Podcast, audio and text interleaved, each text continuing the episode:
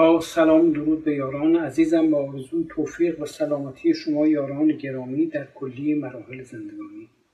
دوستان عزیزم در اتفاقاتی که در تاریخ اسلام در زمان ظهور اسلام در زمان حضور رسول اکرم و در زمان نزول قرآن مجید به وقوع پیوسته فراز و نشیب های بسیاری رو مشاهده می‌کنیم و با رجوع به قرآن مجید در واقع یک منبع تاریخی بسیار مهمی در اختیار ما قرار داره. در مورد تاریخ تحلیلی اسلام من فصول بسیار زیادی رو در دو نوبت به فاصله پنج شیش سال بیان کردم. اون چیزی که الان می‌خوام به عرضتون برسونم راجع به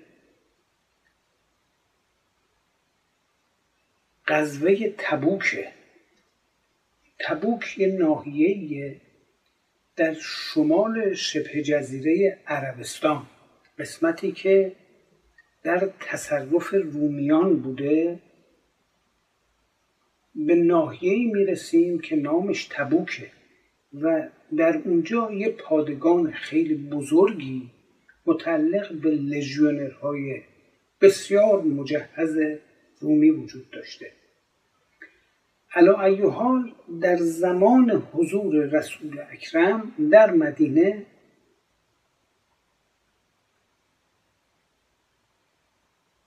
مسافرانی که از شبه جزیرت العرب برای تجارت می‌رفتند به حلب و دمشق و به طور کلی سرزمین شام که در تصرف رومیان بود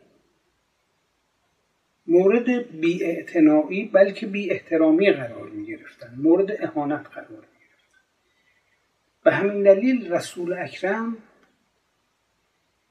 تصمیم گرفتند که رومیان رو سر جاشون بشونن که پاشون رو از گلیم خودشون فراتر نذارن. و حرمت ارادتمندان مکتب توحید و سیر تحول جوهری رو حفظ بکن اما در سال نهم هجری در فصل تابستان پیغمبر تصمیم گرفتن که خودشون شخصا حرکت کنند و به رویارویی با هراکلیوس قیصر روم برند برای اینکه به ایشون اطلاع داده بودند که قیصر روم با سپاهش مجموعه لژیونرهای بسیار مجهز رومی حرکت کردند و اومدن و در پادگانی که در ناحیه تبوکه استقرار پیدا کردند و آزم حرکت به جانب مدینه و تعرض به سرزمین مسلمانان هستند پیغمبر تصمیم گرفتند که اونها رو در همون تبوک متوقف کنند. به همین دلیل اعلان جمع نیرو دادن و گفتن هر کسی که می‌تونه حرکت کنه سواره یا پیاده بیاد و کسانی که نمی‌تونند از نظر مالی کمک بکنن تا بتونیم آزوقه تهیه کنیم برای این سپاه. که برای دفاع از سرزمین توحید داشت حرکت می‌کرد و میرد نهایتا این سپاه فراهم میشه سی هزار نفر ده هزار نفر سوار نظام که با اسبهای تازی و شترهای کویر نورد و بیست هزار نفر پیاده این 600 کیلومتر راه رو بین مدینه و تبوک طی می‌کنن و می‌رسن اونجا برای رویارویی با لژیونرهای رومی.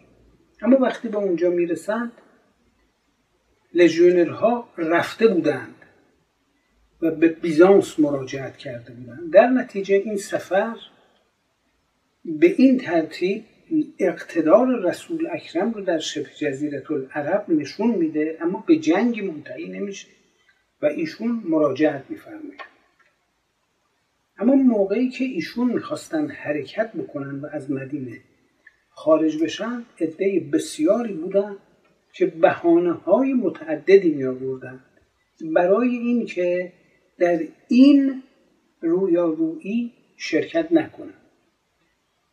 به خصوص عبدالله ابن ابی که رئیس منافقان مدینه و از مخالفان رسول اکرم بود دائم داشت توطعه می‌کرد و تمرکز ذهنی مسلمانان رو به هم میریخت و بهشون می‌گفت این غزوه بیفایده است و نباید رفت و حتی اگر شما توسط لژیونرهای رومی قتل عام نشید که به لحاظ عده و عده بر شما برتری دارن تو این گرما هلاک میشید شطورای شما از بین میرن اسبای شما از بین میرن و اصولا این حرکت نظامی یه جور خودکشیه.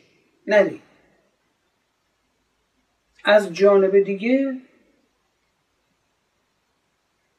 عده زیادی هم بودند که می‌گفتند ما گرما به همون نمی‌سازه. نمی‌خوایم بیان. و به کسانی هم که می‌رفتند میخندیدند. آیه های متعددی در قرآن در این زمینه وجود داره که شما باید به احوال آخرت خودتون گریه کنید. علا ای حال این سپاه به این ترتیب حرکت می‌کنه. و سی هزار نفر چنان که گفتم آزم میشن. در عین حالم ما شاهدیم که از زمانی که رسول اکرم به مدینه تشریف میارند در تمامی قذوات و رویارویی های نظامی سرفرماندهی سپاه توحید به عهده علی ابن ابی طالب علیه السلام اما در غزوه تبوک که در سال نهم هجری اتفاق میفته سال دهم هجری رسول اکرم چشم از جهان فرو میبندن. در سال نهم هجری غزوه تبوک اتفاق میفته عده بسیاری بهانه میارن که نرند برای جنگ و غیره. پیغمبر دستور میفرمایند که حضرت علی بمونند در شهر در مدینه و تشریف نیارند و حضرت علی یکی دو منزل به دنبال رسول اکرم حرکت می‌کنن و میگن منافقان در مدینه شروع کردن به توطعه کردن. دارن میگن که نظر شما نسبت به علی عوض شده. اطمینان شما نسبت به علی سلب شده. کسانی که مخالف این حرکت هستند موندن. و اون وقت مخالفان خودشون میگن که علی هم مخالفه و نرفته. آیا اشکالی نداره؟ گزارش وضعیت مدینه رو حضرت علی به عرض حضرت رسول میرسون حضرت میفرمایند نه شما بمونید در مدینه. اعتنایی هم به حرف منافقان و مخالفان نکنید. امور مربوط به اداره تمدن اسلامی در پایتختش که مدینه هست به سامان نمی‌رسه مگر با مدیریت خود من یعنی رسول اکرم یا شما. من الان خودم برای سرفرماندهی سپاه دارم حرکت می‌کنم. و مدینه نباید خالی از یکی از ما دو نفر باشه. به همین دلیل شما بمونید. یا علی انت منی به منزلت هارون من موسا یعنی همون جایگاهی رو که هارون نسبت به موسی علیه السلام داشت شما نسبت به من دارید. به این نکته توجه. حضرت علی فرمودن متوجه منظور شدم و دیگه خیالشون راحت شد. وقتی که حضرت موسی مقرر شد به کوه تور تشریف ببرند موسا به برادر خودش هارون گفت و قال موسا لاخیه هارون خلفنی فی قومی و اصل ولا تتبع سبیل المفسدین.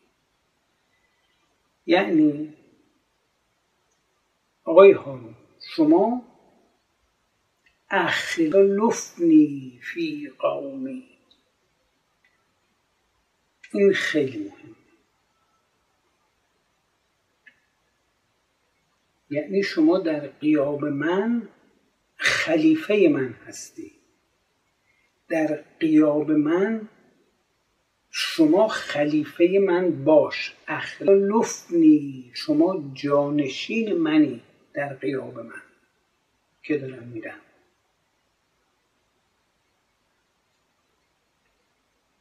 شما باش نه یا همراه من به کوه. اینجا باش و اصل و اصلاح امور رو تحت مدیریت خودت بگیر ولا تتبع سبیل المفسدین. و از راه و رویه و روش مفسدین که در پی افساد هستن پیروی نکن. اینجا بحث در آیه 142 سوره اعراف رو خلافت دور می‌زنه. اخلفنی جانشین من در قوم من باش. در قیاب من. زمانی که من حضور ندارم. و بعد به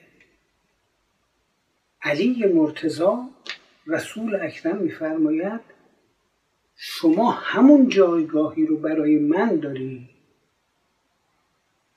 که هارون برای موسی داشت. یعنی بمون و جانشین من باش در مدینه. این واقعی تاریخی رو عموم گزارشگران نقل کردند و این جمله که البته به انواع و انها مختلف در سهاه یعنی در صحیح مسلم در صحیح بخاری و در سایر سهاه نقل شده یعنی برادران اهل سنت نقلش کردن و شیعیان همچنین نقلش کردن این یه گزارش تاریخیه که مطلبیه که رسول اکرم بیان فرمودن. حالا این جمله بندی به اشکال و انها گوناگون بیان شده. اما همین مطلب رو افاده می‌کنه که یا علی انت منی به منزلت هارون من موسی. این رو بیان. این واقعه در سال نهم هجری اتفاق میفته عزیزان. اما در سال دهم هجری یعنی یک سال بعد رسول اکرم تشریف می‌برن برای حج برای انجام مراسم حج به مکه.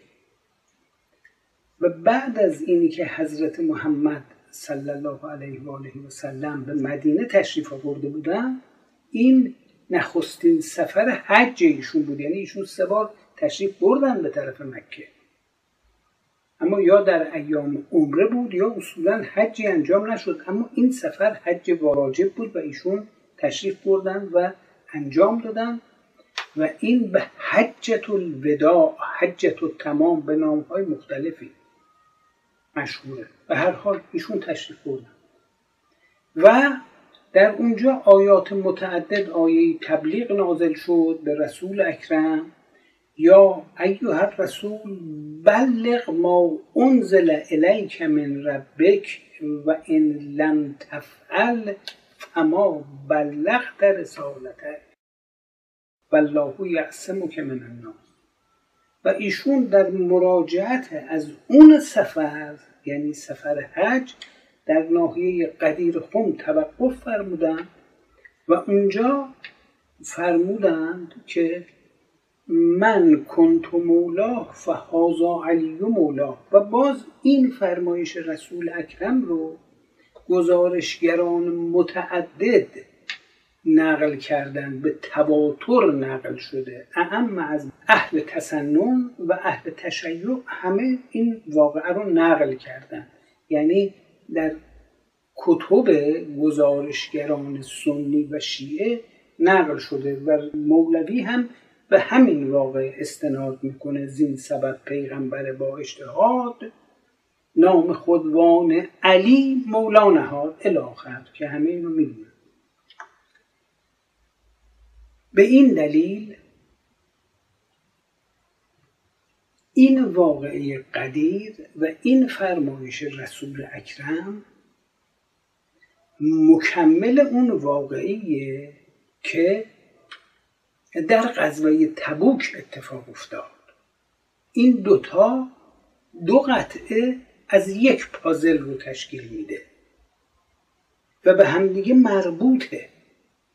یعنی ایشون در سال دهم هجرت معمور به تبلیغ این امر میشن. اعلام بفرمایند که من کنت مولا هر کسی که من مولای او هستم نه اینکه الان هستم.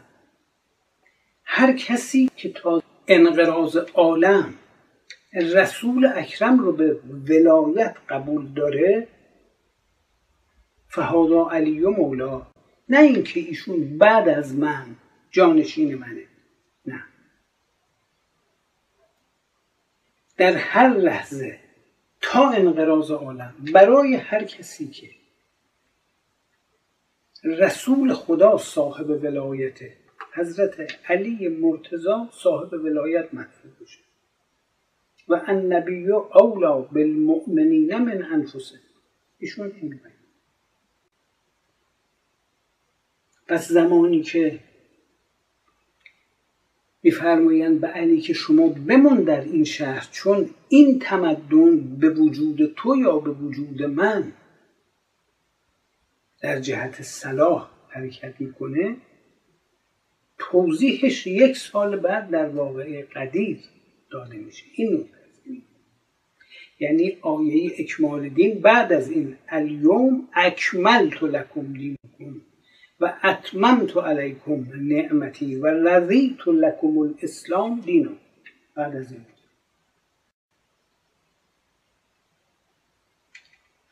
پس همچنان که ما قبلا در ابتدای سوره مریم دیدیم که زکریا علیه السلام میفرماید انی خفت الموالی من ورایی و امرأتی آقرا فهبلی من لدنک ولیا. یرسونی و یرس من آل یعقوب. و جعله رب رضیا. یعنی او میراستار من یعنی زکریا که ولی زمان بود و میراستار میراسی که از آل یعقوب به من رسیده و به اون منتقل میشه. رب حبلی من لدنک ولیا. یرسونی و یرسو من آل یعقوب و جعله رب رضیا. یعنی نمیشه که یک ولی از تن انخلاع پیدا بکنه و به عالم باقی عروج بکنه و اون میراث و ودیعه الهی رو روی زمین بذاره. این درسیه که ما از قرآن مجید در سوره مریم به سراحت می‌گیریم. و این دو واقعه که در سال نهم و دهم هجری اتفاق افتاد در زیر نور این گوهر شب چراغ قابل تشخیصه. تا ادامه این گفتار شما یاران عزیز و خدای بزرگ میسپرم